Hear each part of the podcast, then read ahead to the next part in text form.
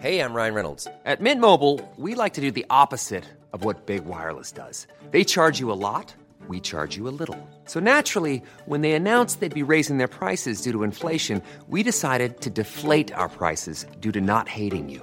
That's right. We're cutting the price of Mint Unlimited from $30 a month to just $15 a month. Give it a try at mintmobile.com slash switch. $45 upfront for three months plus taxes and fees. Promo rate for new customers for limited time. Unlimited more than 40 gigabytes per month. Slows. Full terms at mintmobile.com. I miss you, man. I miss you, man. What'd you just trashing do? the place. Trashing the place either in excitement or in fury over this episode today. Who knows? Hmm. Hmm. I miss you, I miss you, man. Do I miss you? I miss you, man. I miss you, I miss you, Hello there, everybody. This is I Miss You Man. The man I miss is Dylan. How are you, Dylan? Yeah, good, mate. Good. Bit um, bit annoyed. Saw a Mhm. snake this morning in my driveway. It was a bit rude. Oh my goodness. What's a snake doing in your driveway? Not being welcomed, that's for sure. What'd you do to Bloody it? red-bellied blacks. Hmm. They're bad boys. That was just before I left, so he got away this time. he got let off with a warning, if you will. Okay. Well, my name's Lonnie, by the way, and we do this show every week, don't we, Dylan? What do we do? Talk about snakes? Is that it? yeah, that's it. This is the snake podcast of your dreams, everyone. Finally, we're brave enough to do it. You want carpet browns? You want red belly blacks? We'll hmm. dive into pythons one week, I'm sure. I'd rather not, to be honest. Hello. No, what it's actually about is about you and me taking each other on a journey each week. Could be about anything. Life, pop culture, everything in between. That is exactly right. Today, using the title, we are talking about the early 2000s sitcom called Do Over. You saw the title, you know exactly what this episode's about, surely. very, Everyone's seen the show. that very famous sitcom that you can find bootleg copies of on YouTube. They've been waiting for years for us to Well, talk about it, it was, it was bound to happen at some point. What is your experience so far with Do Over? Before, before the podcast came along, did you know anything about this? What, what's your Do Over No. journey? Had, had no idea this was a thing. really? Like probably the majority of the world. wow. Had no idea it existed. Wow, that's interesting to me. I did, as you might imagine. Obviously. I remember this being on TV, and it- Really? yeah, I watched it. You were there. I was I was there at the very beginning, and must You have were at day one. and must have been many of us because it was cancelled, and it was cancelled before they even broadcast all the episodes that had been filmed. So that's that's a bit rough, isn't it? Mm, very. Um, and I, I don't know. I remember. it. I think it was like on a Sunday night on on Channel Ten, perhaps. Um, family watched it together. Back in those back in the days when that happened, and the concept is kind of fun. It's kind of that that general concept that you've seen probably in many TV shows over the years about someone who gets sent back in time to their youth and they have to relive their um, childhood uh, or teenagehood. Time tested. Yeah, I think it's a fun concept. Yeah. Um, Absolutely. I guess we all have those little, those weird sitcoms that we just caught when we were little, and for whatever reason they stick with us. yeah, I remember, like, um, Eight Simple Rules, dating my teenage daughter. Oh yeah, that? I remember that. I, I I don't remember much of it, but I remember the the, the show. Yeah. Yeah, that's the the main character, the dad. He like died in real life, Mm, so yes. kind of cut short. Yeah, it was rough. And there was like according to Jim, the Jim Belushi. Do you remember that? I, I do remember that being on, and I think we mentioned this a few times in the podcast. It, we we just sort of caught the tail end of that um that TV experience where you just had to watch what was on. You know. Yeah, absolutely. We were there in that era. Yeah. So there's a few knocking about, and this is one of them, seemingly.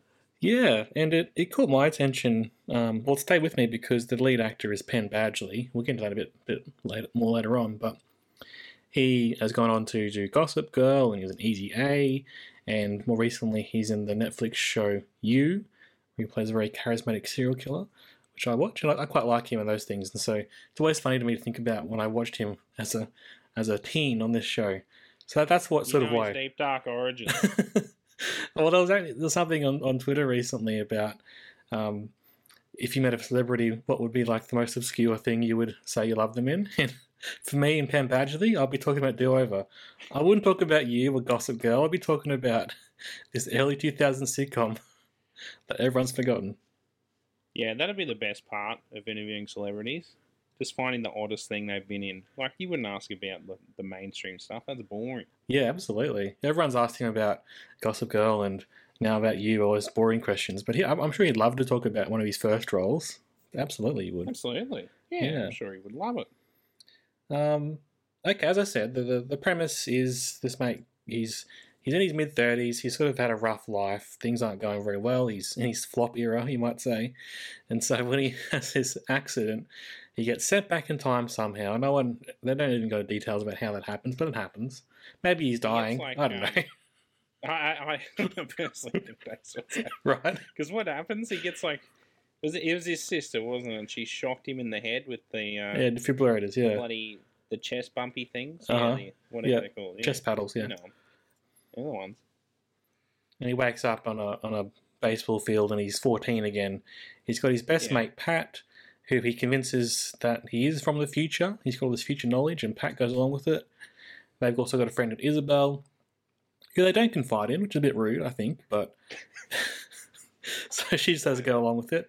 And they're like a like a, a, a trio. They get hijinks together. He's got his sister in the future, as we said. Um, she turns out to be like a drug addict and going to rehab and stuff. And it's that very early two thousands. That's like the the the she's the butt of the punchline a lot of that times with her rehab, which I don't think you get away with these days. Um, but back then she is like goody two shoes to her parents, but he knows that deep down she's actually doing drugs and getting into, into sorts of mischief behind the parents' back.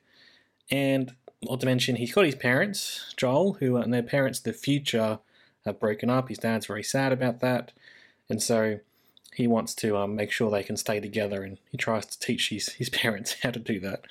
Um, Mostly his dad. mostly his dad, because his dad's a bit It's of a, mostly his dad's the problem. his dad's the the main problem. He's a bit of blowhard, that classic 1980s um, dad who um, he's got a heart of gold underneath it, but he is very macho and isn't the greatest dad on the surface. And his mum is super nice, but she's very inventive and doesn't get much love from the from dad. The running joke with her is that she is inventing all these things that are have proven popular in early 2000s from where Joel is from, but everyone else poo-hoos it which is kind of funny. It's the same joke every episode, but it's kind of funny. Absolutely. Now, question for you, Dylan. A few questions, actually. First question Did you like the show? Because you've been teasing me all week about whether you did or not, but I need to know now. On the record. Well, before we get into that, Ooh, okay. um, this is Carrying my question with another question. This is, this is cancelled prematurely. You said. Yes. Has there has there ever been any reasons given? I think just poor ratings. Poor ratings. Do we know what time slot it was and what it was up against? I, there any I, evidence there? that is on Wikipedia, actually. I'll just find it for you. Have a look. It I think was- I had a had a small link into it. I think it was bad time, so I think it was like ten o'clock. It says here 8.30 Eastern Standard Time, but pitted against That's okay. Survivor and Scrubs. Oh, oh, that's yeah, that's a death wish. You're right. In in 2002. Come on. Yeah, definitely. It was like peak of Scrubs. That's probably why this show got off the ground. To be honest, single cam comedy. It's probably pretty Voiceover. successful as Scrubs. So Yep. Absolutely, absolutely. WB wanted a bit of that action. Yep. Clearly, Yeah. Oh, good. there you go. Very interesting. hmm So, so did you like it the new or comedy that critics call awesome. they do call it awesome? every time. Start of every promo and every episode. Quote unquote. Awesome. Every time. Well, that was didn't get off the ground. that was fun on YouTube. The fact that it was like the original broadcast that they were showing, so you got a little taste of what it looked like when it was on TV, not just the episode, but the whole broadcast. li- I like that. I like I that. It's you the did. same thing when you track down the holiday special online, Star Wars Holiday Special. Yeah, yeah, You catch like the tail end of the ads and everything and what's on afterwards. It's yeah. very funny. It's yeah, like a time capsule. absolutely. So, Hmm. Did you like it or not? Well, another thing I want to talk about Okay. now is that how did you find it again? Did you just YouTube it, or did someone lead you down a little little nugget on Twitter or X rather? No, no. I think I, for some reason, it, it popped into my head. I think because I, I just watched the latest season of You a little while ago now, but not too long ago. So Penn Badgley was on the mind, and you know we we do this sort of weird shit on this podcast where we just find obscure things from our childhood or whatnot and pop culture and look mm. it up. So I was like, that ever show that should ever get on on to a streaming service, and it didn't, and I was sad. But then I think I just googled it to have a look into it, and then the, the YouTube link popped up to episode one. I was like, oh okay, episode one's up, and then I looked and Jericho twenty nine shout out has um put all episodes up, even the ones that weren't broadcast. Yeah. They found them somehow. You reckon that's my boy Chris Jericho? You think he's a secret do-over fan? Look, if anyone would do it for the people, it'd be him, wouldn't it? Absolutely. and he, he technically does work for Warner Brothers. Maybe you got That's some. AEW's broadcast Yeah, on. you got some contacts. Yeah, I was gonna say maybe uh, maybe he got it written in his contract that he got access to the unaired episodes of Do Over. Yeah. because they're on there too. There's Yeah. four of them. I Uh huh. think Uh huh. Four, last four. Straight from the bloody Warner Brothers vaults. Mm-hmm. Don't know how they hoisted that, but the same people need to get on to getting Batgirl to us. Absolutely. I love that it's all on YouTube and no one cares. Like Warner Brothers don't Oh. don't mind, do they? No, no. There's no way. It's like um I like these little little hidden gems that no one cares about if you throw them up on YouTube for free. It's Yeah. exactly like Garth Marenghi's Dark Place. Oh yeah. It's on YouTube. Yeah. No one cares. Got like millions of views, but they don't mind because they don't release it on anything. No streaming, no Blu-ray. Well, you're not you're not taking any money away from them if they if they're not going to do anything with it. Why not? Exactly, exactly. Hmm. So you obviously like the show, do you?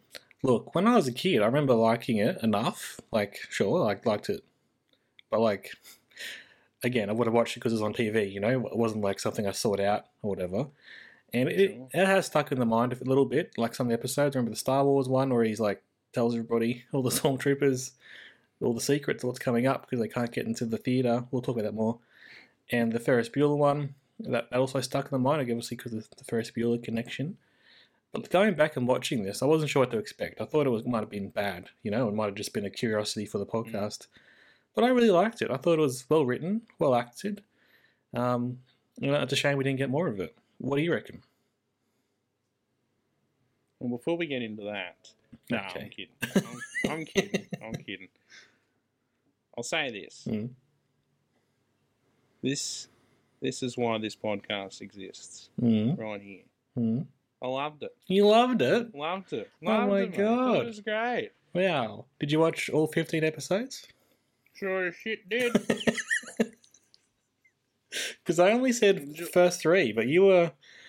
You were. I give a, You were give a heck about that. no. I went straight in, dived in, if you will. All right. What do you like about it?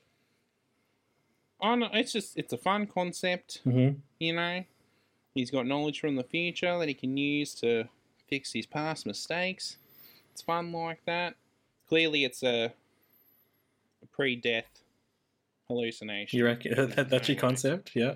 That's, yeah, that's my headcanon, mate, for sure. Well, I've got some questions about Um, that. Yeah.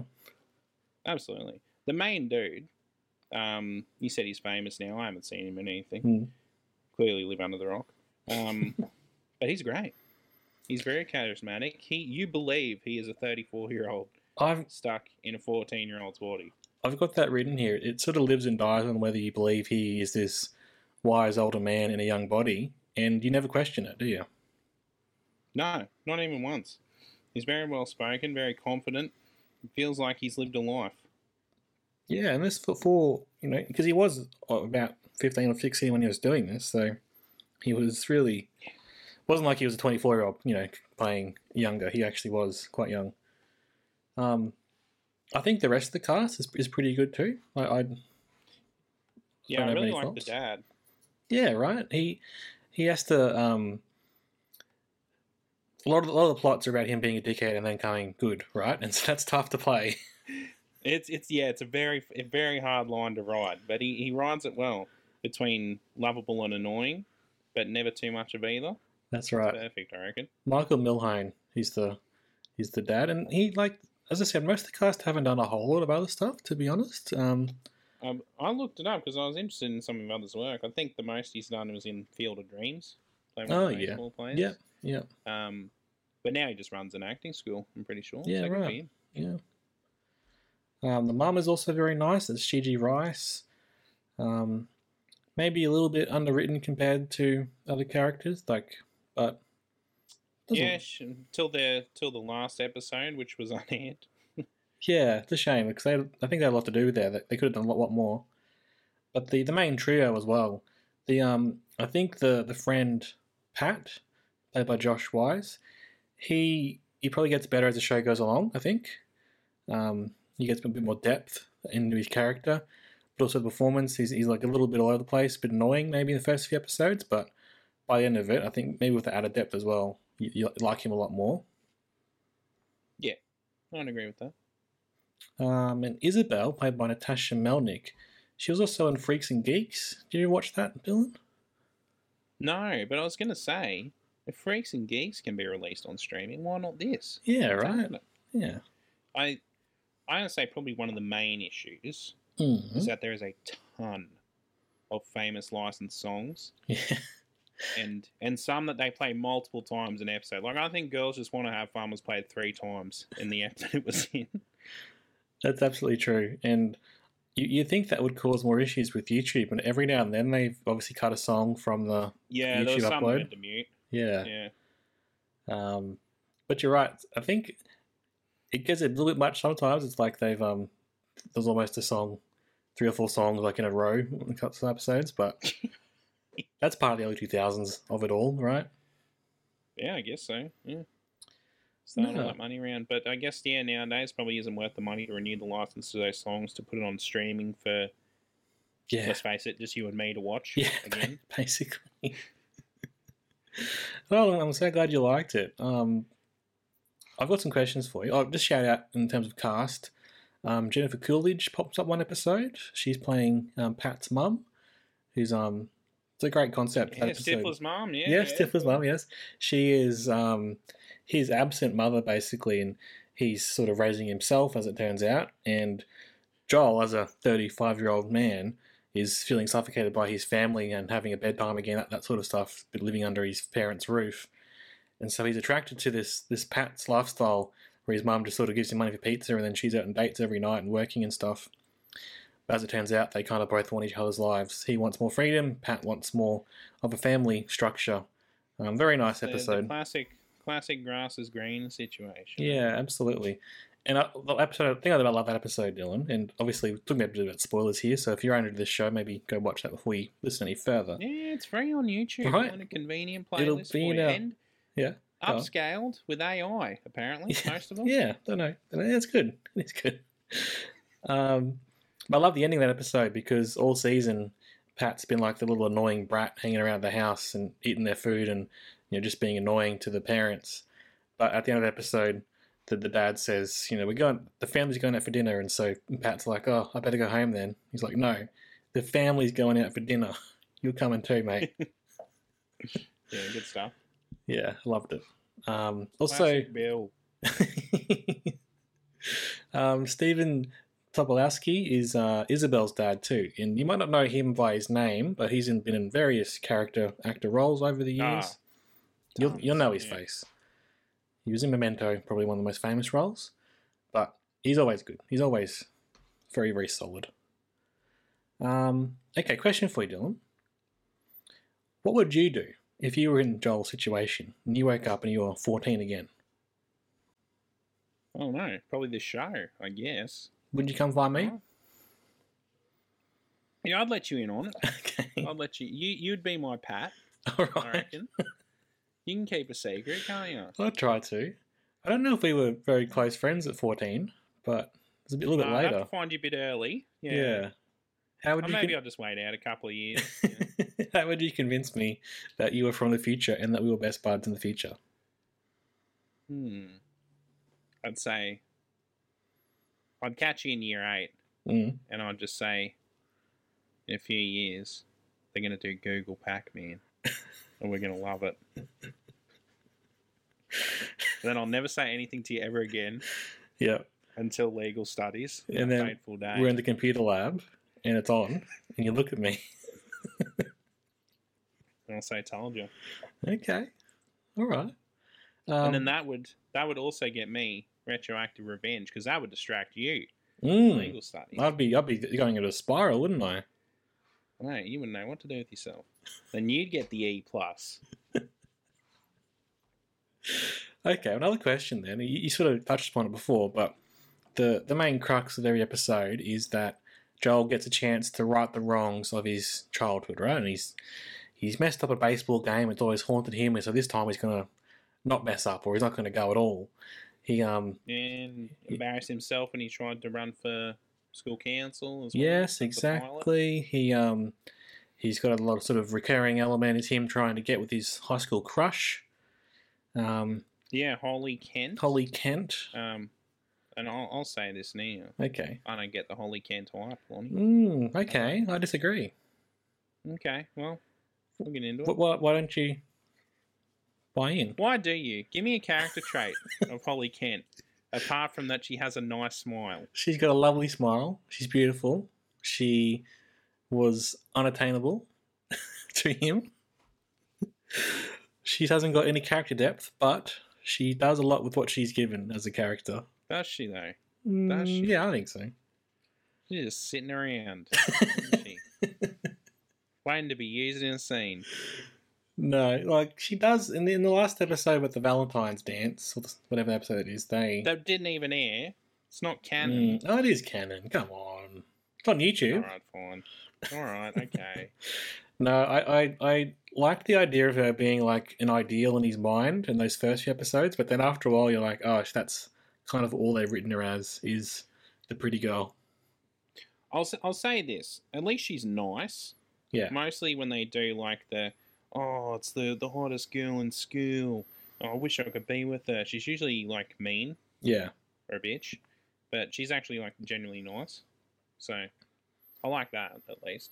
Yeah, but she's a bit blank slate, sadly. Yeah, definitely. And Yeah. I think I think the idea is supposed to be that if the seasons, well, if there more seasons have went a bit longer, and they could have wrapped up properly, that obviously he's actually in love and supposed to be with Isabel, right?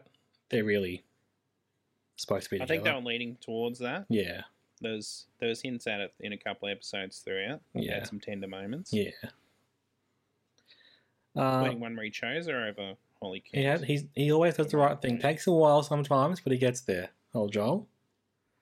Um, but what wrongs would you try and right, Dylan, from your childhood and your teenage years? Pac-Man, Oh, obviously. right. Yeah, that's that's the one regret I guess. Um, I don't know if there's wrongs I'd write. I just like I do what he tried to do, just invest. Mm. And see, I get in on Bitcoin early Oh yeah, for definitely. sure, Yeah. and then sell at the right time before it plummets again. hmm Um, yeah, just invest in all this stuff. Probably, maybe think of some shows, some successful shows. Do Yeah. my Stranger Things first.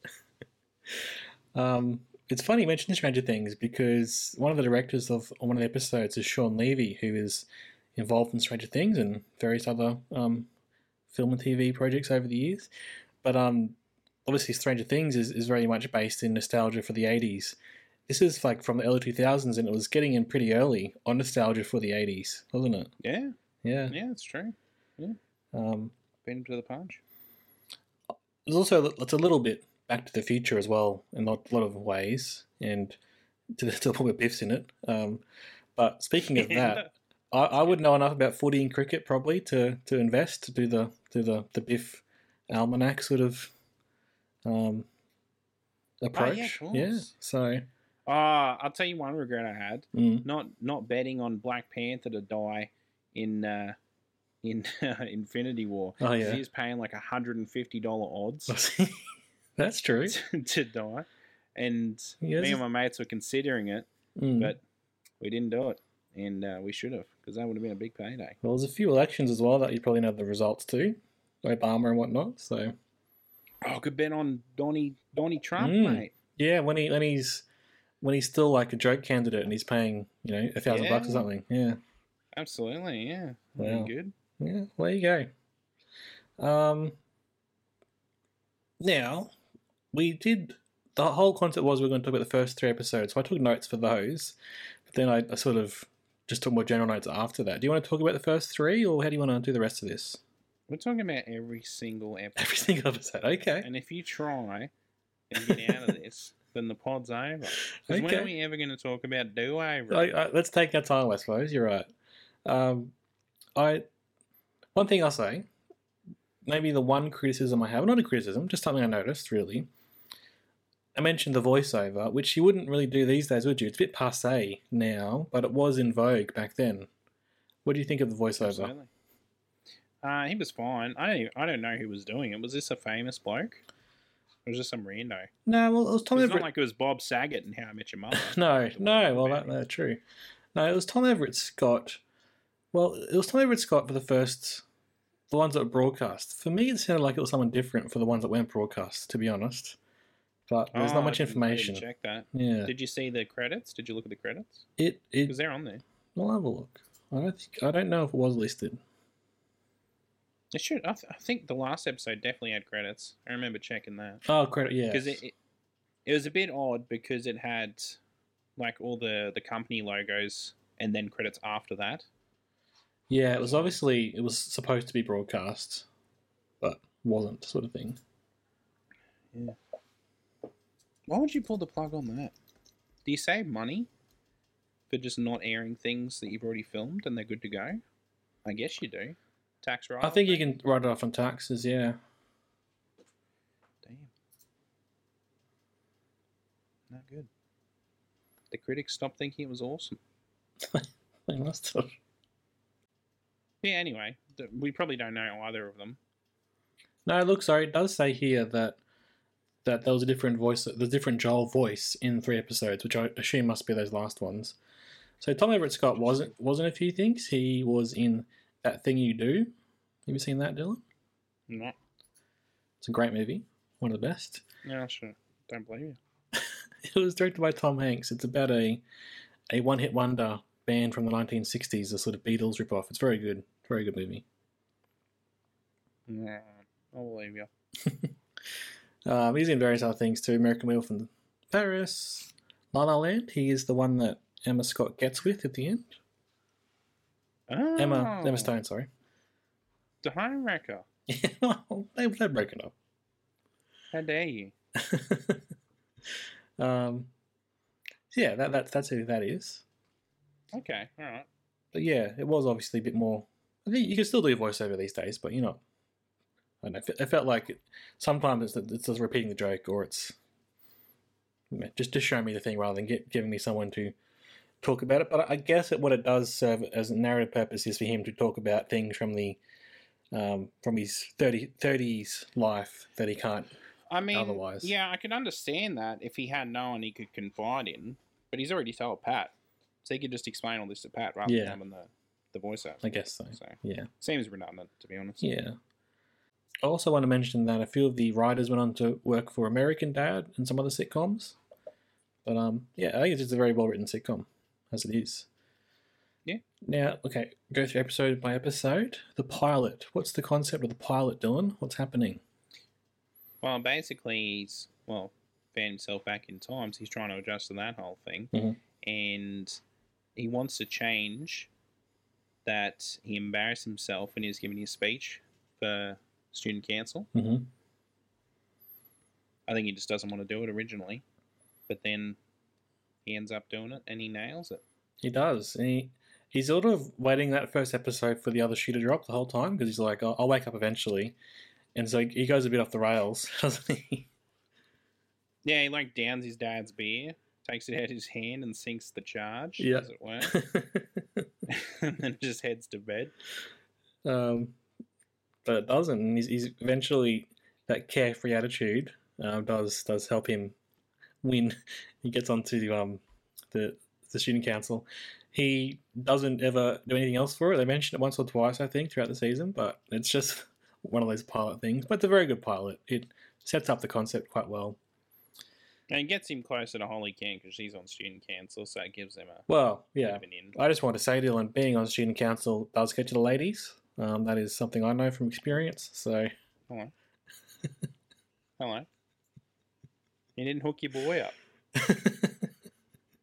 that, that's the wrong I would write, Dylan, if I was going back. There you go. Okay. All right. Um, one thing that really st- stood out to me, and I think would not pass muster these days, pass muster or pass mustard? I think pass muster, is the the way he gets out of trouble with his principal. Do you want to talk us through that?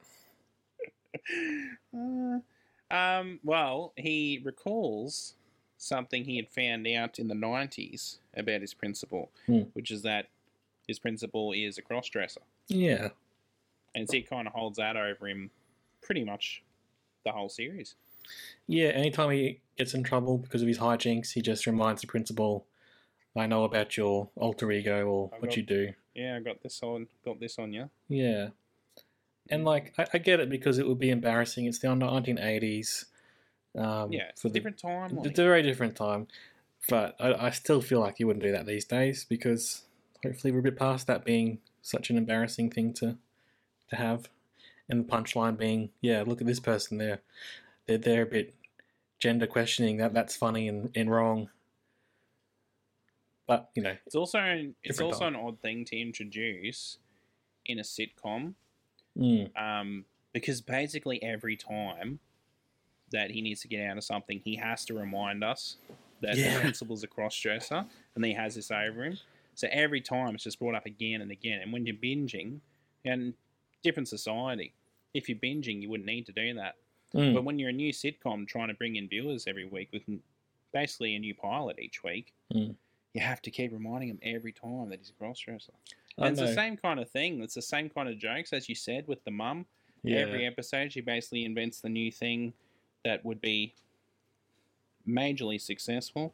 Mhm. Like she invents fanny packs and uh, bloody suitcases with wheels and Mhm. all these kinds of things. And every every week the jokes just nah, that would never work. So deal with that. And I, I guess if you're on board with it, you think it's funny, like we do, that's that's fine. Love it. But Yeah. If you don't like it, you'll be be presented with that every episode. Yeah, just just wasn't made for binging in mind, especially. No, especially not. Um, yeah, so good at first episode. I think it held up pretty well. Um, very very much liked it. Episode two is what I remember the most, to be honest. And it was a Star Wars. Larson strikes back. That's it. The the um the Star Wars aspect to it, I think, because you know, seeing something I really liked in Star Wars referencing something else was kind of fun and quirky, you know. Yeah. Also, we get an because it's the eighties, we get an unironic topical. What you talk about, Willis, from Pat, It's true. which is very strange. It's very strange. uh, the concept of this one is that uh, Joel gets into a fight with some some boys at school, or he gets into an argument that's going to be settled by a He fight. gets- Gets into an argument with a dude that takes massive amounts of steroids. yeah, silly, silly. And loves steroids so much that he gave a bloody presentation in class about how great steroids were. and It's funny. there's a line I think Because the in the- 80s, it's not like taboo yet. Yeah, exactly right. They haven't gone through all the yeah the health issues haven't been um, so presented, whatever. Um, a funny line where he's like, "Oh, I forgot in high school people beat you up when you, when you get to a fight." um, I'll- and so then part of the issue then is he's got this fight planned for the for that night, or you know, where is it? It's down by behind the the shops or whatever. Um, yeah, Biff said that's where you have to settle fights. Yeah, the teachers told him. Gym Yeah. teacher. Yeah, that's funny. and his dad is wanting him to fight. Yes. He's not trying to get him out of it. He's like, no, you need to either fight or take an ass whooping. Knock the wussy out of you. Yeah, and that that is probably that is something like a comment on how parenting styles have changed over the years, because I think in a clever way. I think that was good. Um, Yeah. But then he, that comes into conflict with with um, Isabel wanting to go see the new Star Wars movie, which is Empire Strikes Back, and he's got to pick between the fight and Star Wars. Um, One thing I'll say about that plotline, Dylan, looking back with a you know 2023 mindset and the pop culture sort of that we have these days, is that Isabel's very um, worried about being spoiled, and she wants to know what the doesn't want to know what the big twist is and stuff. We know now that there's a big twist in that movie, but they didn't know it back then, did they? So what is she so worried about? Mm, I don't know. Maybe they just heard about it. Okay. Whispers. Yeah, possibly. Screenings, Yeah, maybe. I don't know. I don't know what it was at the time. There's also an Austin Powers reference, which is just for us, I feel. What was that? Oh, he's at like the cafeteria Mm. and he does like a Doctor Evil impression. Oh, that's right. And they don't get it. Yeah, he keeps doing that. Right over their heads. oh yeah, that another that's another joke That in the ground. He just doesn't get that he's in the eighties every fucking episode, I so he just makes all these references that no one gets. Yeah, that's for us, the audience. Even to the point that he wears a fucking Ghostbusters outfit for Halloween. Never crosses his mind the whole time he's making this Ghostbusters outfit right? that it hasn't come out yet. I know, so But silly. anyway, Yeah, that's that's, that's the joke. But yeah, um, Yeah. But yeah, you- you're right. I I think the idea was that there was a reason for them to go to the movies that night. So she was worried if they didn't go then, if he picks a fight over that, then they'll their experience of the movie will be ruined. So it's more even more reason for him to, Yeah, to and- not go to the fight. And the reason he wanted to do the fight and stand up for himself is because in the future he doesn't, and it really Mm. disappoints his dad at one point. Mm. So he just wants to not be a coward. He's got some daddy issues. You're right. As all the episodes revolve around, yeah. Um, again, the concept is that he eventually he avoids the fight. He sort of puts in a call to the cops to come to break up the fight. So they go to the movies, but then he gets into a fight at the movie, waiting in line. And the thing that really stood out to me, and I remembered it so clearly this scene, but not all the, not all the details, but just remembered it this happening. He gets into a fight and he's with these stormtroopers and Darth Vader cosplayers, and they he starts they cut in line in front of him. Yes, exactly. Which was the thing that was that he he didn't do with his dad that embarrassed him for his dad. So he's like, you know, I'm going to stand up for myself now. He gets beat up, but he spoils all the Star Wars movies up to that point to them, Yeah, which is pretty funny. funny. Yeah, but uh, yeah, in my memory, I thought they were inside, and I thought that he just kept repeatedly getting punched in the head, and he kept getting up and then getting punched and whatever. But it doesn't quite happen. I don't, I don't know why I remembered it like that. Yeah. No, good stuff though. All right. Do you want to take us through number three, investing in the future? Yeah. His dad's a dickhead. Again. Again. Yeah, again. No, it's basically he's, he's he wants to make some money Hmm. so that he can invest in stocks that are going to be big in the future, so be rich in the future. Hmm. But he's fourteen and he can't get a job. Yeah.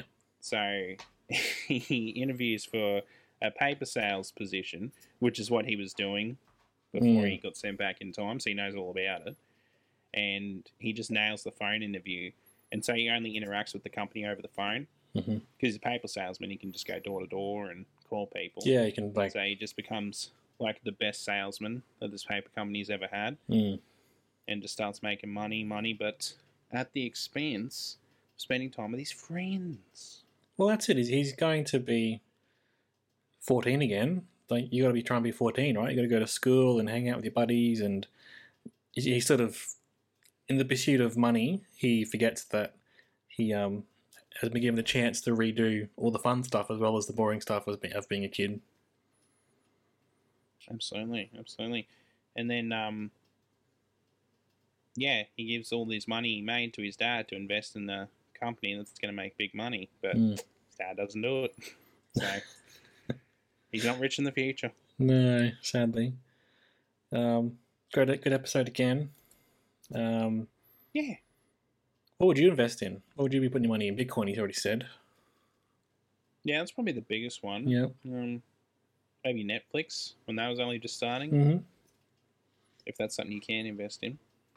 Um, it's probably the biggest ones, I guess. Yeah, fair enough. Maybe Uber when that Maybe, first started yeah. coming. Uh huh. Big Oobs, maybe. I'm going to shout out episode four, Dylan.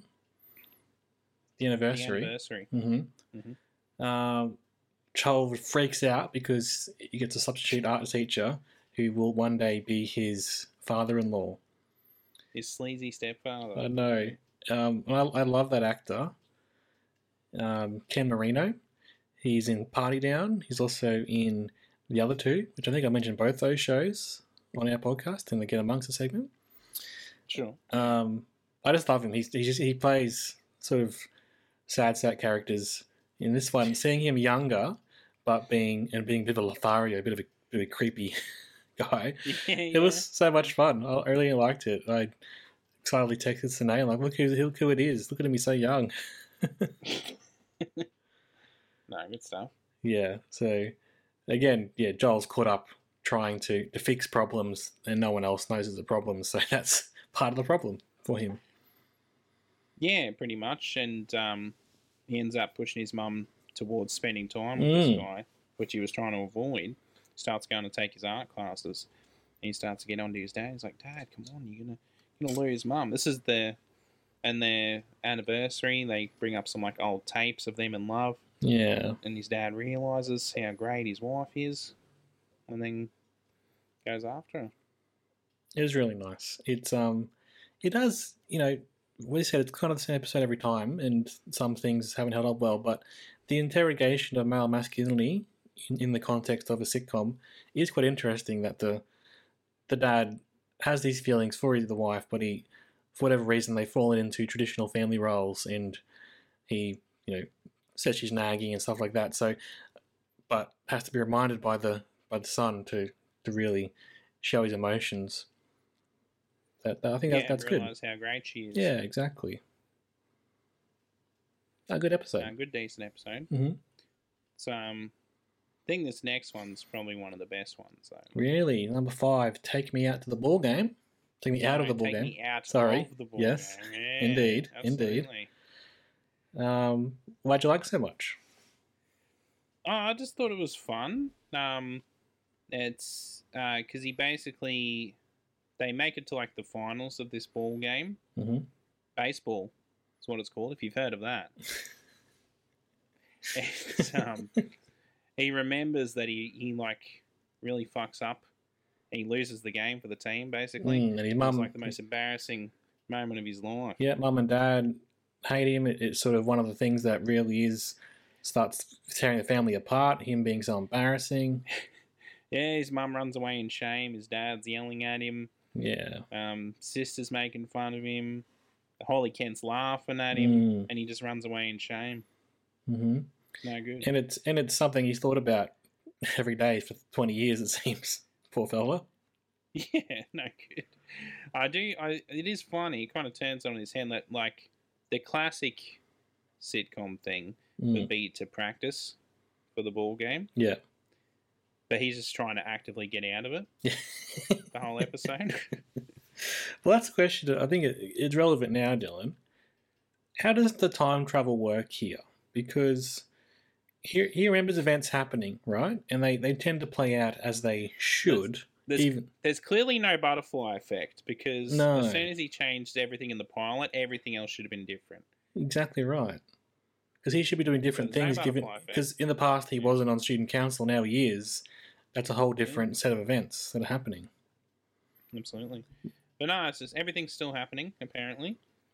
Um, but also apparently there's some things he can't change. Yes, There's so that destiny in work apparently. there is some fate happening here where no matter what he tries to change about this ball game, it's going to happen no matter what. And sort of time corrects itself when he tries to get out of it.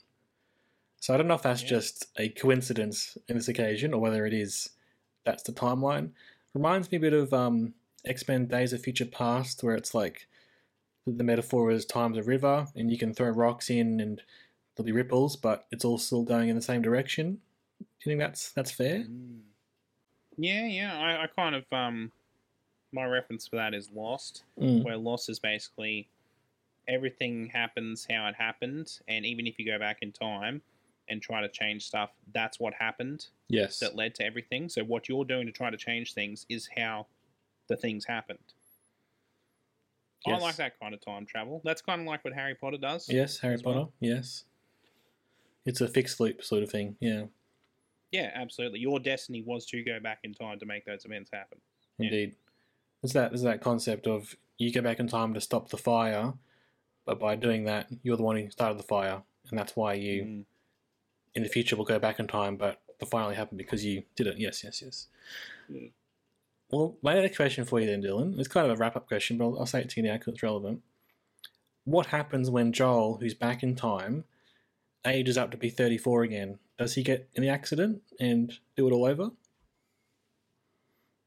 Oh shit. Or is it a branching out new timeline where it doesn't happen? Planning for your next trip?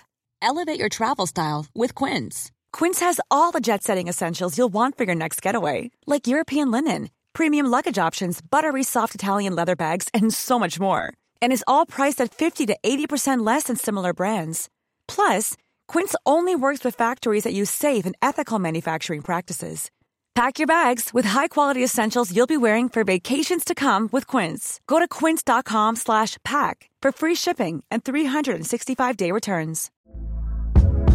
Hey there, it's Michelle Norris. I'm host of a podcast called Your Mama's Kitchen. When I travel, I'm usually looking for a way to find a taste of home when I'm not at home. And one of the things I love to do when I am at home is entertain. And Airbnb allows me to do that. When I was in California recently, I rented a house that had a great kitchen. And when we were sitting around the table, we're all thinking, we're in someone else's house. Someone could be in all of our homes as well.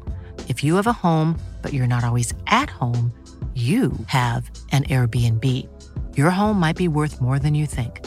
Find out how much at airbnb.com/slash host.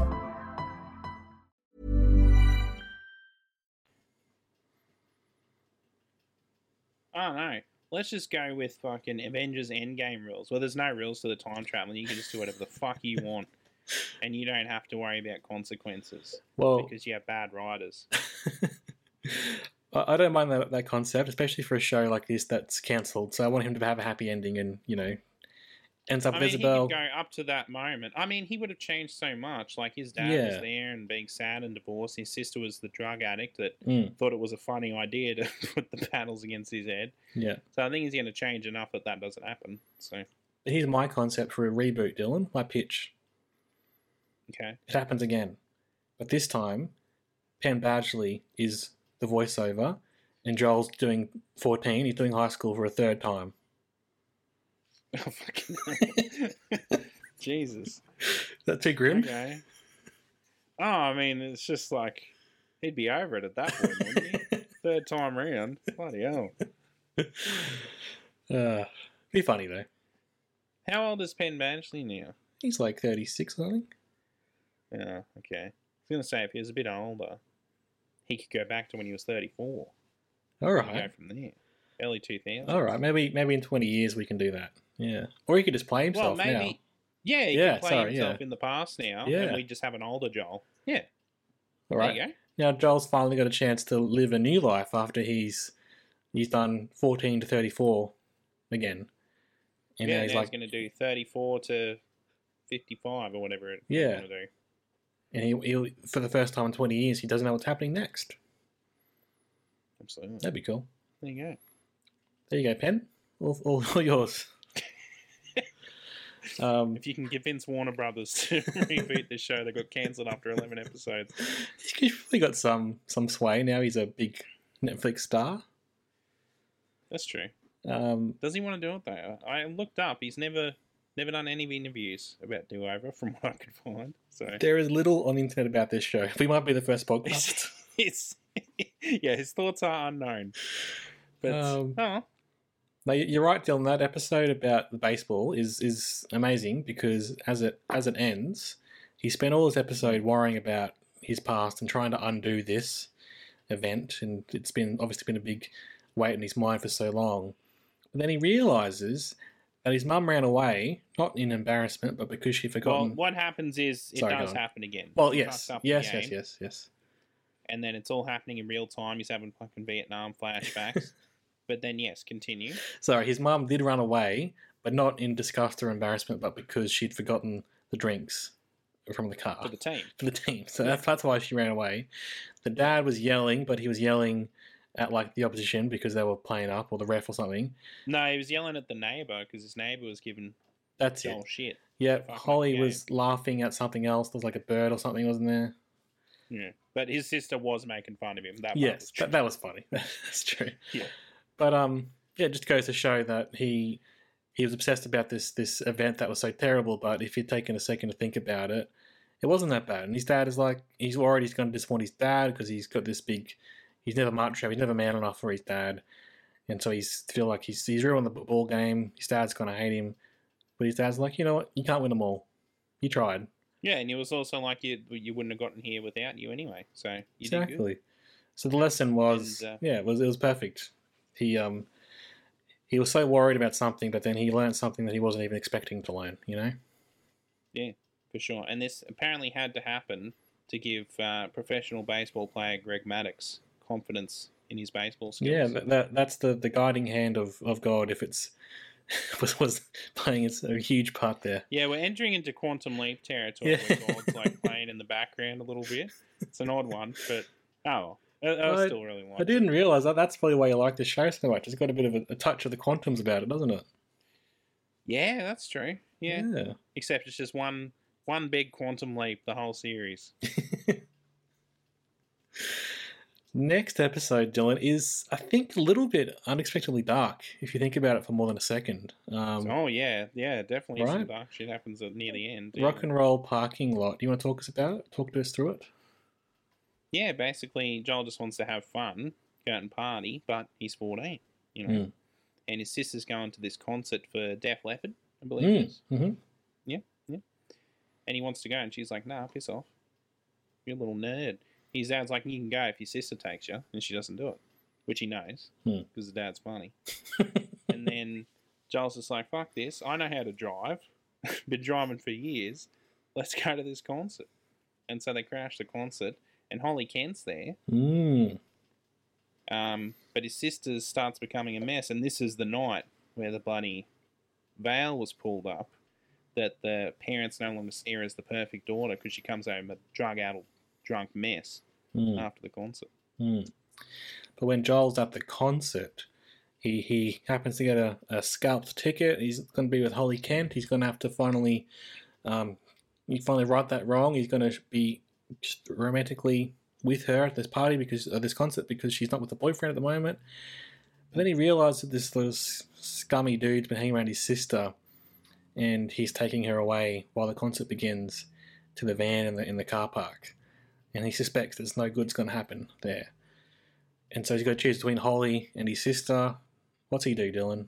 The right thing, doesn't he? He does the right thing, absolutely. He saves his sister from uh, being taken advantage of. Yeah. This dude in the car park. Yes, absolutely. It's it's very sweet.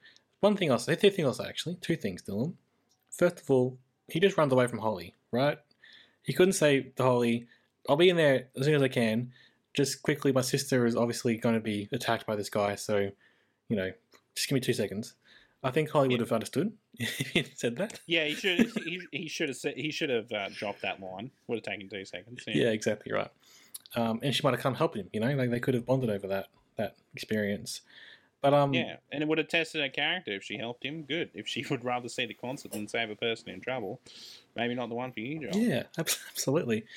But the the um the sort of hidden subtext here is that when the sister came home in the original timeline, and you, know, you said the veil was pulled from the parents, and the parents started to realize she wasn't all that goody two shoes. It's like, yeah, because she'd been like raped and, and date raped and Mm.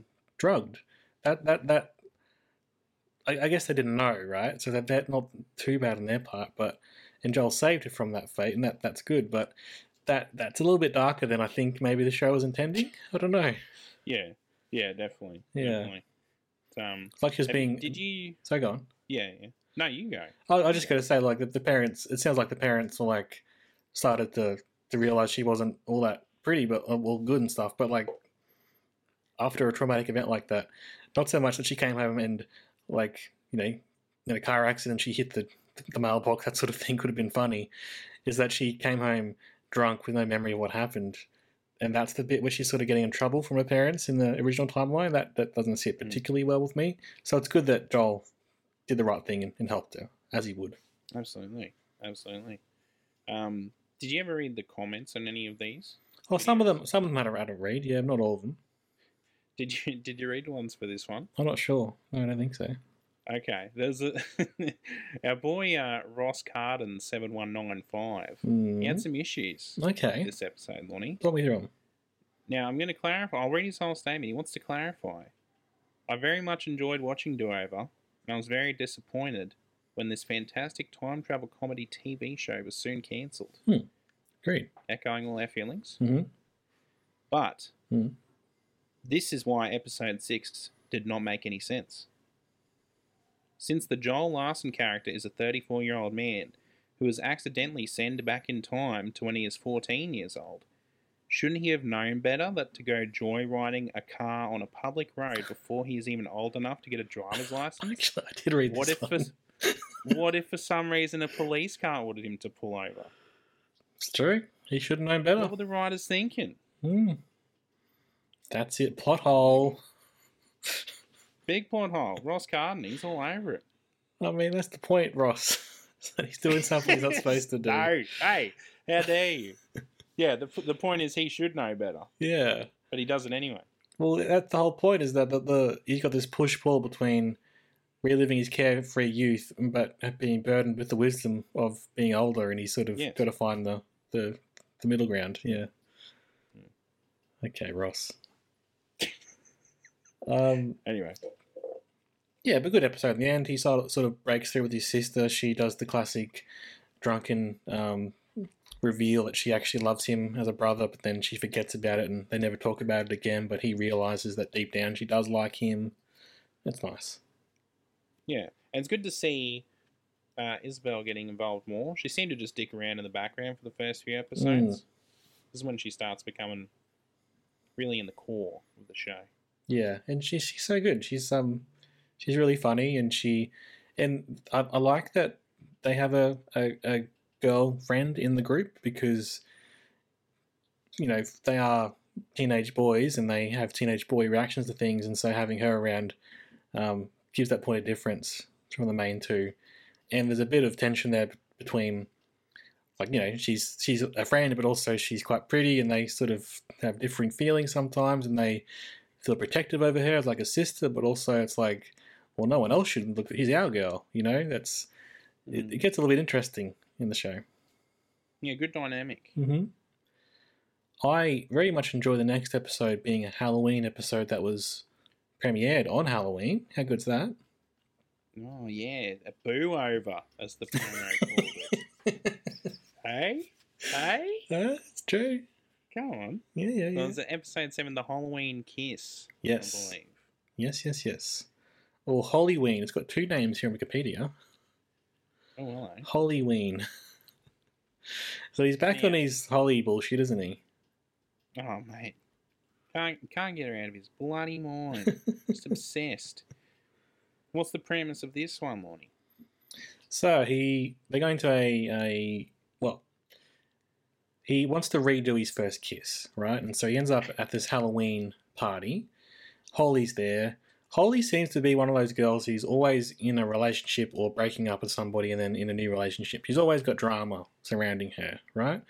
Yeah. And so right. Joel Joel has got some sort of sixth sense where he knows where she is in her relationships, and so he's trying to find the perfect moment to strike. And this party's one of them. Yeah, Um, because um, he had his first kiss at this Halloween party, and it's just some some some rando girl that just walked up to him out of nowhere. Yeah, and then he's like him, and then he ends up in a relationship with Like that. her that he doesn't want to be. and like she seems fine, doesn't she? She seems nice enough. I don't know the problem is really. yeah, I mean, she didn't seem too terrible, did she? I mean, she's no Holly Kent. No, she's not See Holly that Kent. Smile, No, Oh my oh, oh my god. light up a room. Sure does. Um, so then he, he maneuvers his way through the party, but he, to get away from the first girl who is someone he could never kiss, he pretends that he's dating Isabel.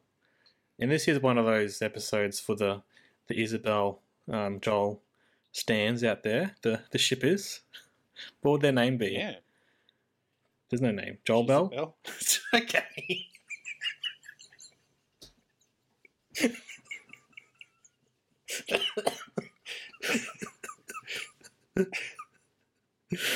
There you go. That's you're not wrong. You're not. So cute name. so Jezebel, um, they're they're pretending to be together, and it's it's very very sweet. But then he totally blows it because you know Isabel's starting to enjoy it. They're having supposed to have a good time together. Um, but then Holly invites him out for a kiss up in the loft. But clearly, Dylan, clearly Holly is just using Joel as a pawn in her uh, dating fiasco with the other boy. So again, he's given a choice, isn't he? You're given a choice. What's his choice? Well, he either goes apologise to Isabel, Mm-hmm. make up with his friend who he cares about dearly, or finally have his first kiss with Holly Kent. What'd you do? Quick peck with Holly Kent and then go apologise.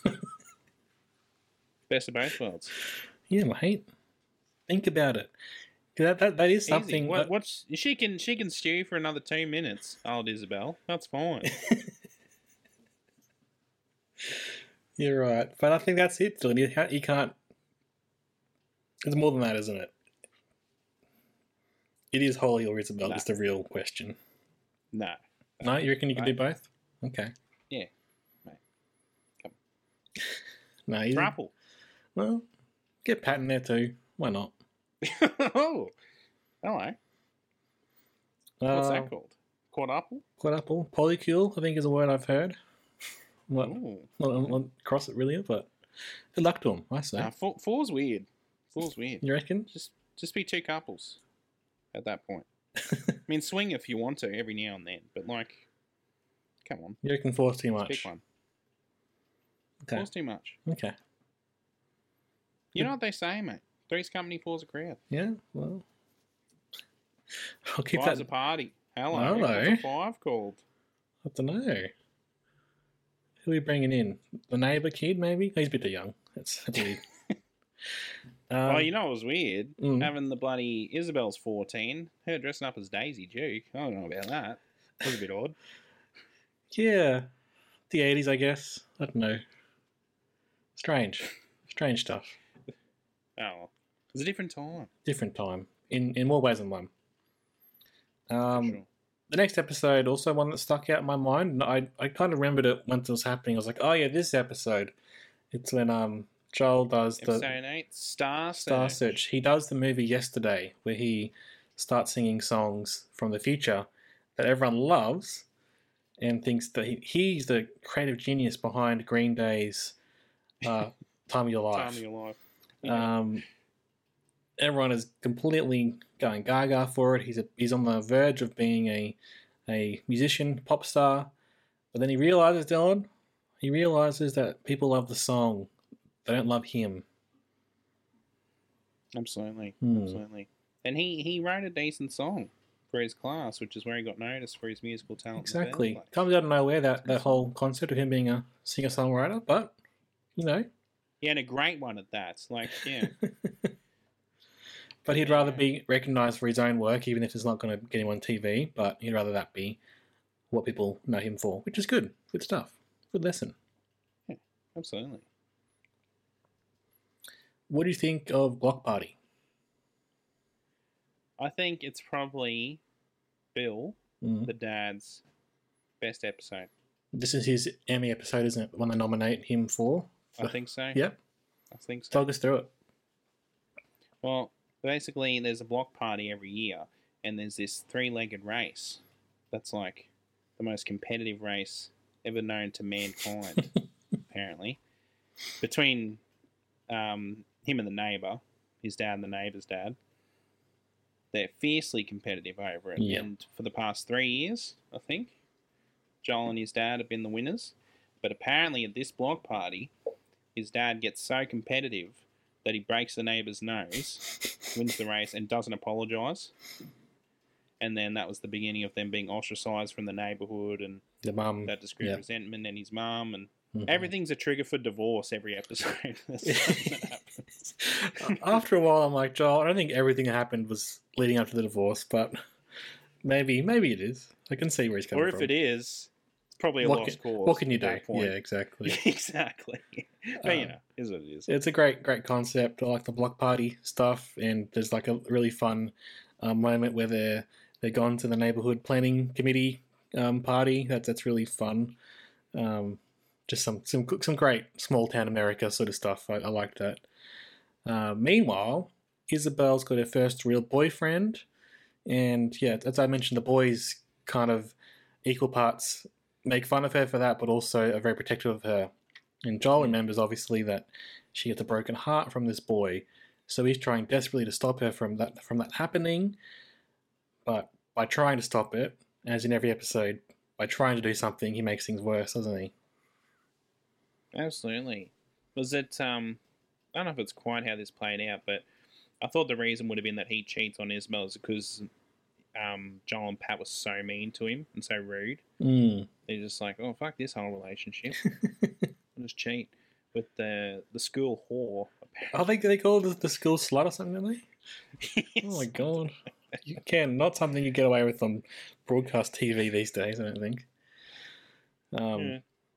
But it, it's kind of sweet, and what he what he learns is that you can't meddle in other people's lives, but also, you know, to a certain degree, Dylan, part of growing up is getting your heart broken, isn't it? Because you got to learn, you got to be You resilient. Gotta, you got to have those canon events, mate.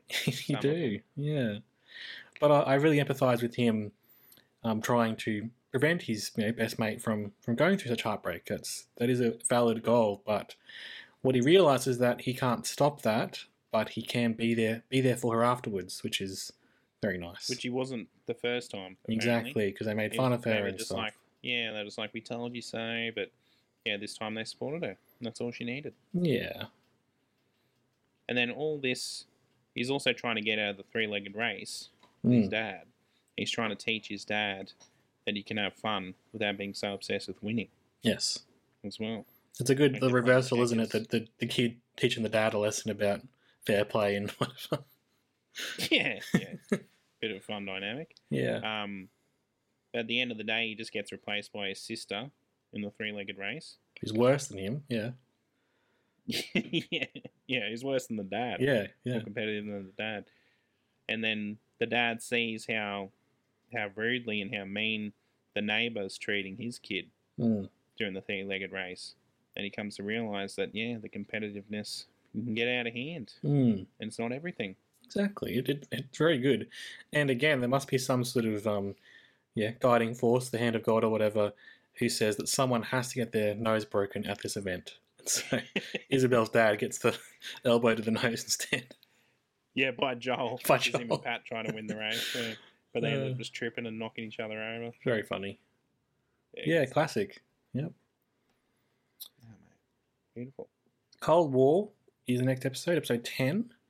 Um, this is the one I mentioned where um, Joel is feeling suffocated at home, so he um, sort of calls his dad bluff, calls his dad's bluff, and ends up moving out to uh, Pat's house, which is apparently three doors down. Yeah. Um, and the bloody um, the alarms went off with bloody Stifler's mum straight away when she's like, "Oh, you can stay as long as you want." I'm like, "That's weird. yeah, that is. You can't just have another kid live with you forever." Yeah, What's so cool about that? Yeah, it's very strange, isn't it? Um, it does. It does. Um, I think quite quite nicely. Um, give that hidden depth to to Pat that we that I mentioned before, Mm. and it sort of shows why he has all this time to hang out with Joel and do these things is because his mum's not around, so he sort of does do whatever he want. Um, and I, I think it, it really it does um, dramatize that that sort of relationship where a lot of people a lot of kids are like that. They end up raising themselves, or they have a parent who's around or not really around.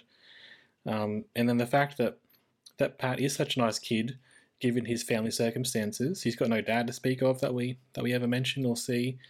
Um, Yeah. It is it's it's very nice. He's he sort of he presents this this um, facade of of being all together, but he's actually got some some stuff going on behind the scenes, hasn't he? Old Pat. Absolutely. Yeah. It's that- good episode for Pat. Good some Yeah. some good character development. and even even Joel, who's supposed to be in his thirties, in at least his mind, he misses all that stuff because he's obsessed with his own battles, which I think is you know good good indication to us all that everyone's going through stuff, and we've got to be a bit more empathetic. Absolutely. Anything else you want to say about that one? Uh, it was pretty good. I mean, why is it called Cold War? Because there was a bet on the Olympics between Russia and USA. Yes. Apparently, USA was like the massive underdog, and Joel makes a bet with his dad. He's like, "Hmm, if USA wins, I get to do whatever I want. But if if Russia wins, you know, you can control me, do whatever you want. And he ends up So he's gonna. call off, call, he calls off the bet just in time to to do the right thing by Pat and everyone else and his dad. Doesn't just call it off. He forfeits. yes, indeed, yes. Mm. Much to his, but then it also he he makes things right with his dad because he's sort of been a bit of an arsehole kid for most of the episode. Yeah, they were both kind of. Yeah, yeah. That, that happens. It happens.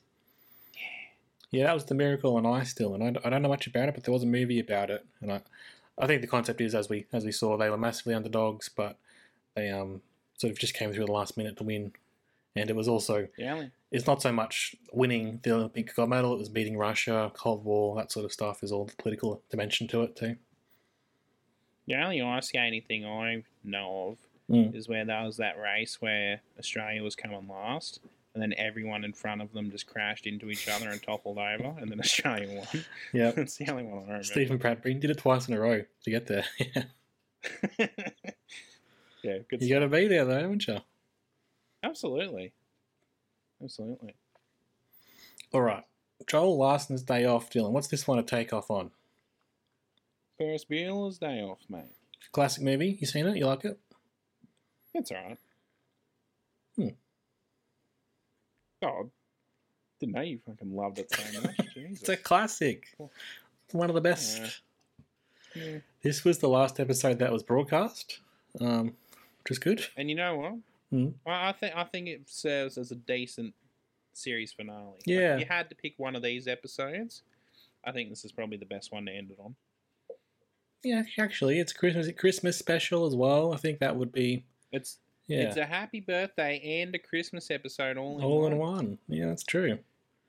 This zoomed through the holiday ones, mate. Got birthday, Christmas, bloody Halloween, Valentine's Day. Yeah, they're really into They it. did aren't it that good. Yeah. Yeah. Um, and I think it, uh, why I think it works as a series finale is it kind of loops around to him missing being older, but then reminding himself that reliving his youth youth is a fantastic gift and embraces yes, it. absolutely right, Dylan. Because what what's what's the episode about? Why does he have a day off on? Well, it's his it's his birthday, and he's turning His thirty fifth birthday. He's turning 35. Well, he's turning 15, but he's turning 35. And he had this perfect day planned for a 35 year old. He was going to go do some golf. He was going to smoke some cigars. He was going to Have a fancy fa- lunch. a fancy steak lunch at the restaurant downtown. Um, really go out, go all out, but doing traditionally older things, you know. In, in classic Ferris Bueller style, he skips school with his mates, um, and the principal finds out and sort of traces him too, which is kind of less important, but that does happen. Um, nice reference to that. And he bumps into his dad a few times. He's also having a day off from, from responsibilities. Was yeah, that was funny. He's supposed to pick up the Christmas tree. Yeah. And he's like, Oh no, I can't I've got got big meetings. Yeah. And then him and his dad see each other at the golf course, and they just walk past each other, with, just silently acknowledging that neither of them are there. That was really funny. It was it was great. It um, I did enjoy that. And then later on, he sees his dad and they have a bit of a heart to heart. Um, very much like uh, Ferris Bueller, at the you know the the message is you know every now and then you got to have a break and, and you know life moves pretty fast. Every now once in a while you got to stop and you know take take take stock and see what's going on. Yeah, his dad makes him realize he's like, oh, why do you want to do all this adult shit? Like, oh mate, Mm-hmm. if I was you, I'd just live it up as a teenager, do all the goofy shit you get to do as a teenager. Exactly right. And so, you're right. The, the gift he's got is he can just hang out with his mates and do whatever and be a kid. And that's what he gets to do. Yeah, because his mates are not enjoying all these activities, and they're kind of ruining it for him. Yeah, exactly. And you're right. That that would be a very good good send off. And as as it was, it was. Yeah, definitely, because there's like a, a dinner at a like a, a goofy restaurant that he gets taken to, and he's like, "Oh, I don't want to do that. It was so embarrassing when I did it the first time." Yeah, But then he goes to the restaurant, he's having the time of his life. And there's a good last scene. it is, and his his family's there, and I, that's another thing is like, you know, you can never be a kid again with your parents and your sister and your best mates. Mm. Like as much as you can try and do those things, you can you, you won't be ever be the same. Yeah. exactly. He's They also got um, Hmm. they they got the Bueller guy. yes, they they got him. did. They got him. They locked him in. He's uh, made a career off that, hasn't he? That one scene. Oh yeah, definitely. Good on him though. Yeah, he's More alright. out to him. Um, okay, now we're going into the the naughty ones, Dylan. The the ones that could make it to the air. The, the secret ones. The hidden- secret episodes hidden that no one needed to know about, but now we do. Yeah. Uh, This is a weird one. starts off pretty weird. Yeah, you're right. Um, Joel, What's the episode called, Lonnie? hot for teacher. Okay, and it, it's a little bit like that um, episode of the after school special we watched about the kid falling in love with the teacher. yeah. Yeah, kind of, yeah. So yeah, Joel's flunking out of biology. He's got to get a tutor. The um, tutor happens to be a hot woman, and Joel, in his mind, is a 35 year old man. So he falls in love with her and wants to be with her, but he, for some reason, doesn't realize that he's 14. It's not going to work out. Well, he thinks it's odd because he's cradle snatching. Because she's like 24. Well, yeah, tr- yeah, true indeed. It's, yeah, it's odd. It's an odd app. Like, Yeah, It's odd.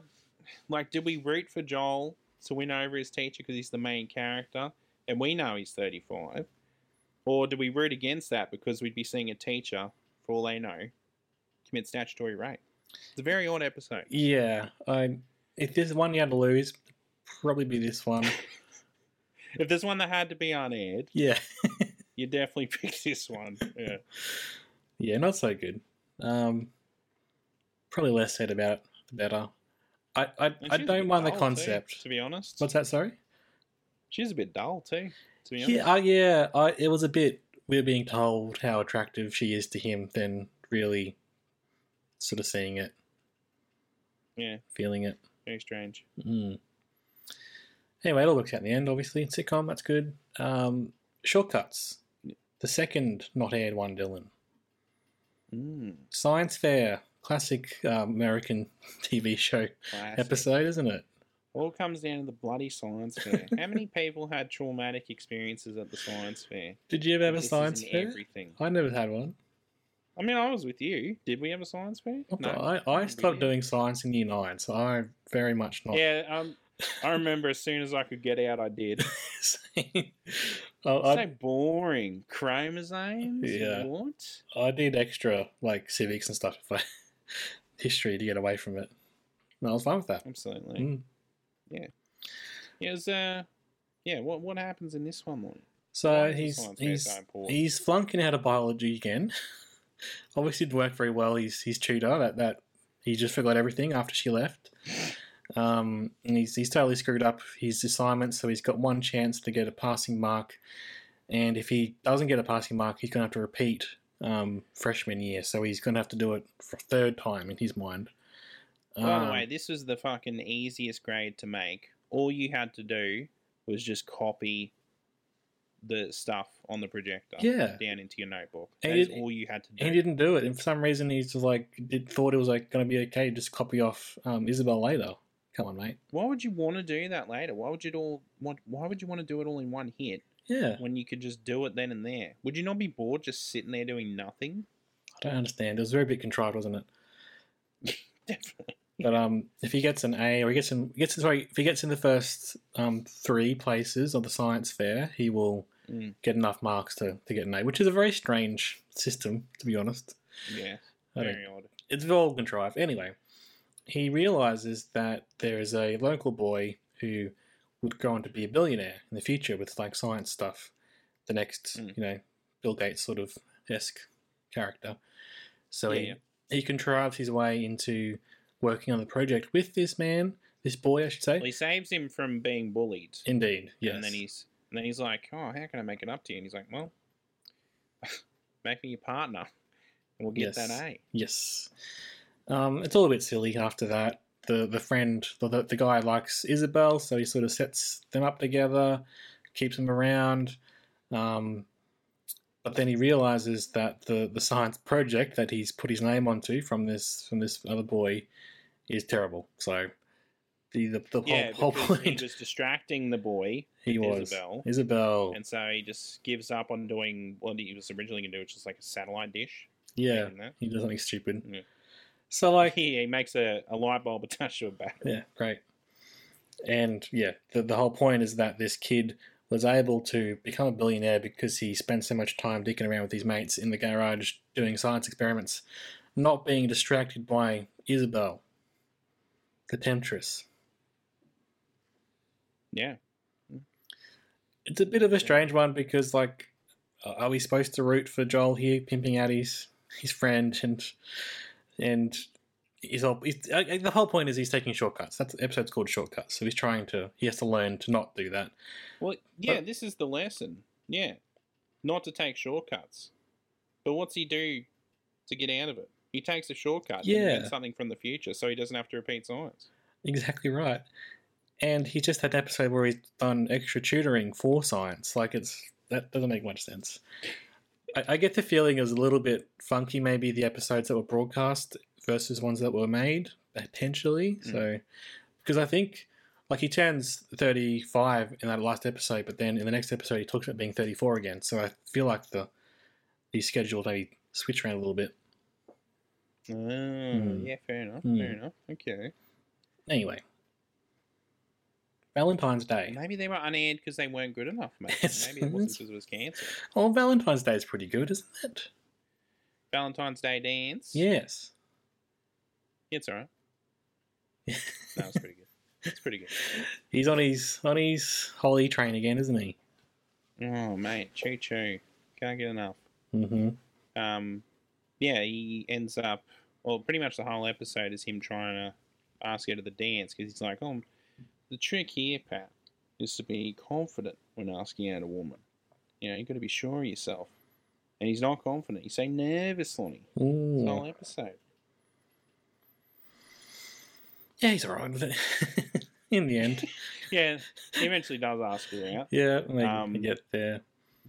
Yeah, gets too big for his britches. Mm. and um, yeah, he's uh, just treats her like an item apparently, and she's not happy about that. And Yeah. he um, he like sings "Spin Me Right Round" to her, which is horrifying. That was I did not enjoy watching that. That was so cringy. Oh my goodness. Yeah, and this is like it's the last time we see Holly, but it's probably the first time she actually has more than three lines in a row. And she does express an independent thought where she's like, Yeah, you're talking about me as an item. You, you came with me, you're I'm yours. Like that, that's that's terrible. That's that's not how I want to be. I want to be with someone who wants to be with me for who I am, not as an item. And that, that's nice. It's it's a good good lesson he learns from Holly. I it's kind of thing you'd like to see maybe what would have happened next in their their friendship or or, or lack thereof. Yeah, see how that evolves. Mm. Absolutely. And it, it is nice in this episode because he remembers this this dance being a bit embarrassing because he went with these with these two mates and they got a photo together, but he was always pining over Holly. But as the episode ends, he sort of he's fucked things up with with Holly, but he's always got his two buddies and they get a photo together. Yeah. Also, another classic. Have to remind Dad how good Mum is as well. Yeah, I mean, by this stage, he's he's, either going to be good or not, isn't he? yeah, because they they end up going to chaperones, mm. and um, he's just dicking around all night. She clearly wants to like dance and get a bit romantic, and he's Mhm. like playing poker with like kids, whatever. Take all their money. Yeah. Yeah. And he has to get a, a stern talking to from Joel. Like, Mm. you need to treat her right because I'm going to tell you, if you break up, I'm not going to be there for you because Yeah. it's your own fault at this point. It, it is funny. It's a, it's a nice wrinkle to the story where Joel can clearly see the problems in his parents' relationship, but he can't do the right thing by Holly. That's that's an interesting concept, I suppose. Yeah. Sorry, I was letting the dog. I thought she might have been. I heard you though. Oh yeah. All right, that's good. Um, And you know what? Mm. The saving grace of the unaired episodes is this last one. oh, Chilgetty. I yeah, chill Getty, mate. It's fun. it's a fun episode. It is really good, and it um, And it's a mom episode. She gets a lot to do. she gets a great, great storyline, and it kind of um, it, it really follows through on a concept that's been in every episode just about about her making an invention, and now they finally go through with that sort of tantalizing hint that they've been seeding throughout every episode. Yeah, yeah. She's like put together all these ideas that have been shot down that are going to Mm. make millions of dollars. But then Joel finally gets his dad on board to finally listen to his mum, Mm-hmm. hear her out, Mhm. and support her next invention. Mm-hmm.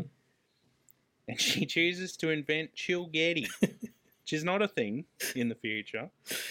Unless you count bolognese, Yeah, it pretty that- much is. That is what I was wondering. What's the so difference? it's, it's well, it's yeah. So basically, what chilgetty is is it's spaghetti with uh, chili mixed in, Mm. which I think in America is like mince and beans, flavored mince and beans, a bit spicy. Yeah, that's Mexican style sort of stuff. Yeah, it's it's not a world away from spaghetti bolognese, is it? No, definitely not. I mean, you're not supposed to put like vegetables in bolognese. I don't think it's usually just straight sauce. Sauce, and mince, yeah. I, I throw veggies in. I Oh, throw yeah. beans in there. Of course. Carrot, onions. I think you've be Been making chilgetty my whole life, basically, and it is good.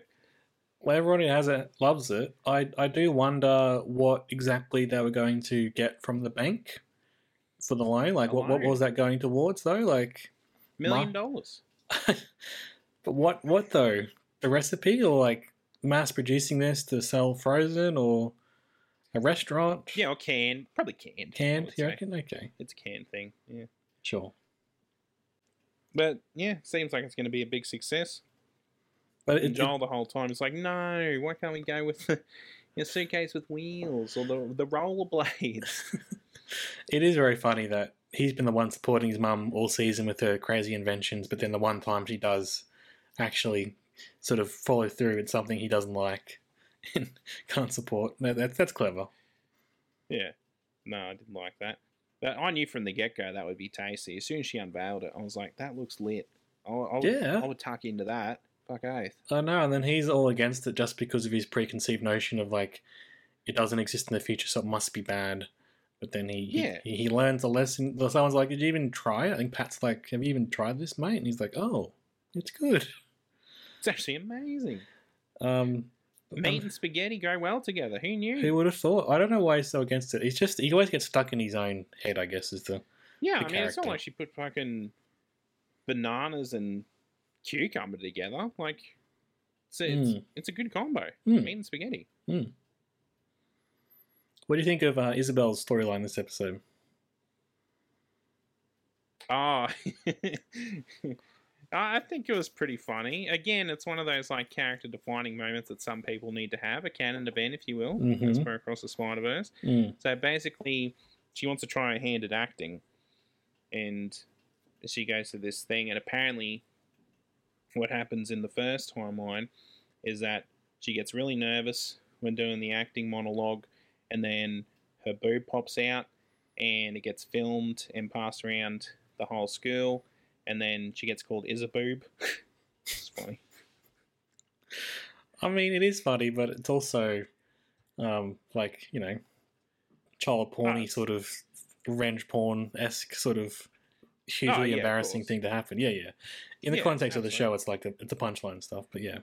And they, they do treat it seriously. She she's it haunts her forever in the original timeline. Yeah, absolutely. Mm. And they're, they're like, oh, we got to stop this. There's no way we can let her go, let this happen to her. But then she gets really up herself and she's like, I don't need your help to Mhm. act.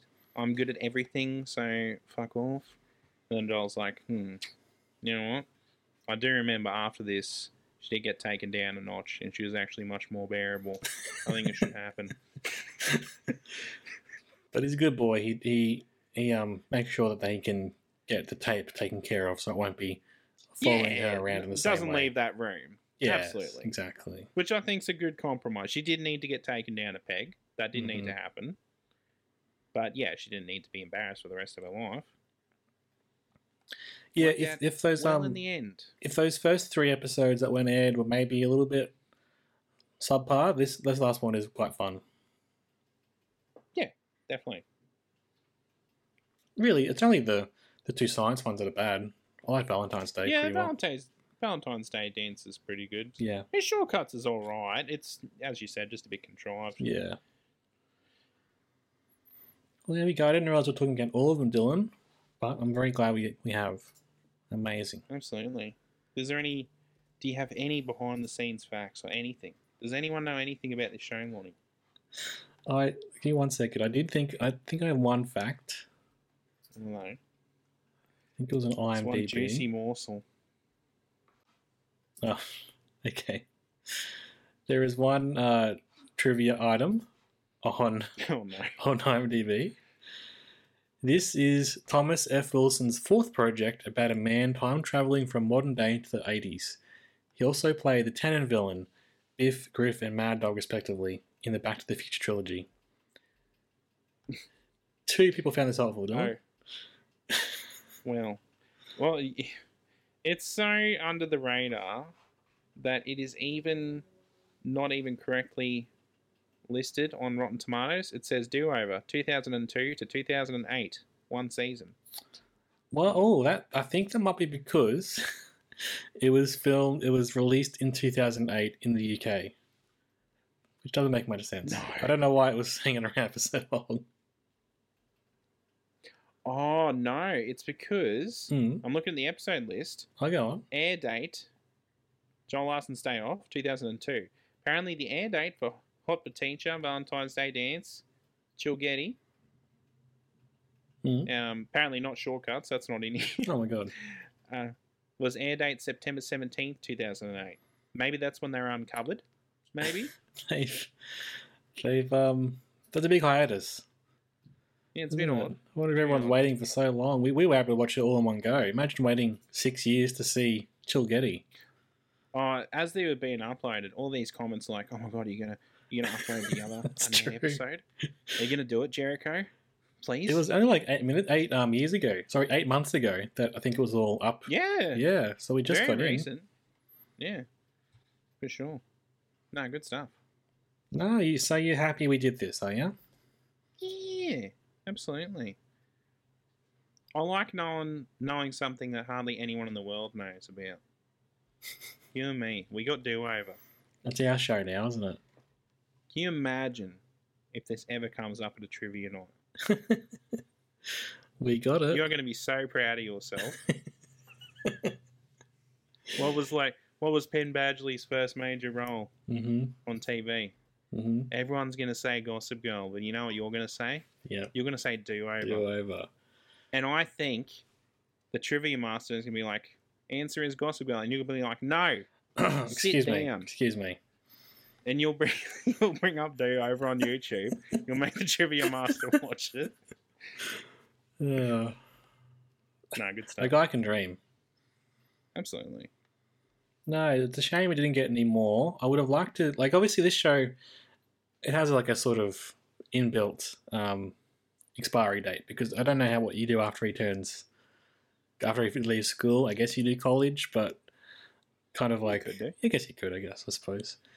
But it would have been nice to see more of them. I think that they, there was enough here where they like they nailed the format by the end of it, or like very very early on actually. The whole format was well done, but there's more they could have done as well. I think they could have done gone a bit deeper in their relationships, especially would have seen more about the, the trio and how they would navigate it if you know they did start dating or whatever. I think that could have been cool.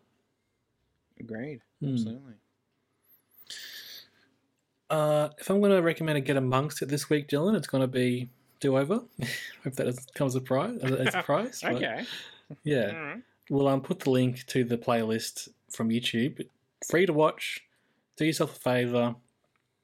15 episodes. It's really easy to watch as well. 20 so- minutes each. Yeah, you can knock- Easy. knock it over in a few days if you watch it. Absolutely. All one go, really. Let's face it. Yeah, one day if you're feeling fucking up to it. Why not? That's it. Take a day off work. You got our permission. Have a do over day. Yeah, absolutely. Yeah. All right, we're gonna wrap it up, I guess. Absolutely. We're on the socials. Mhm. Find us everywhere. Mm-hmm. X, Facebook, Instagram. We're on every podcast app imaginable. We're there. We'd like to thank Mark the Man for the theme song. Absolutely. If Dylan and I one day uh, wake up before 10 again, I'm coming for you, all right? Don't even care what you say. I'm looking after you, all right? Absolutely. Please do. I'm going to come to you and say, I miss you, man, and then run away. and that's why I had the dream And that's on. what that's what triggered. Yeah. Yeah, it's all a loop, mate. Absolutely. There you go. I love it. So, you know what? I'm going to get some practice in. I'm going to say, right now, I miss you, man. I miss you, man. I miss you? I miss you,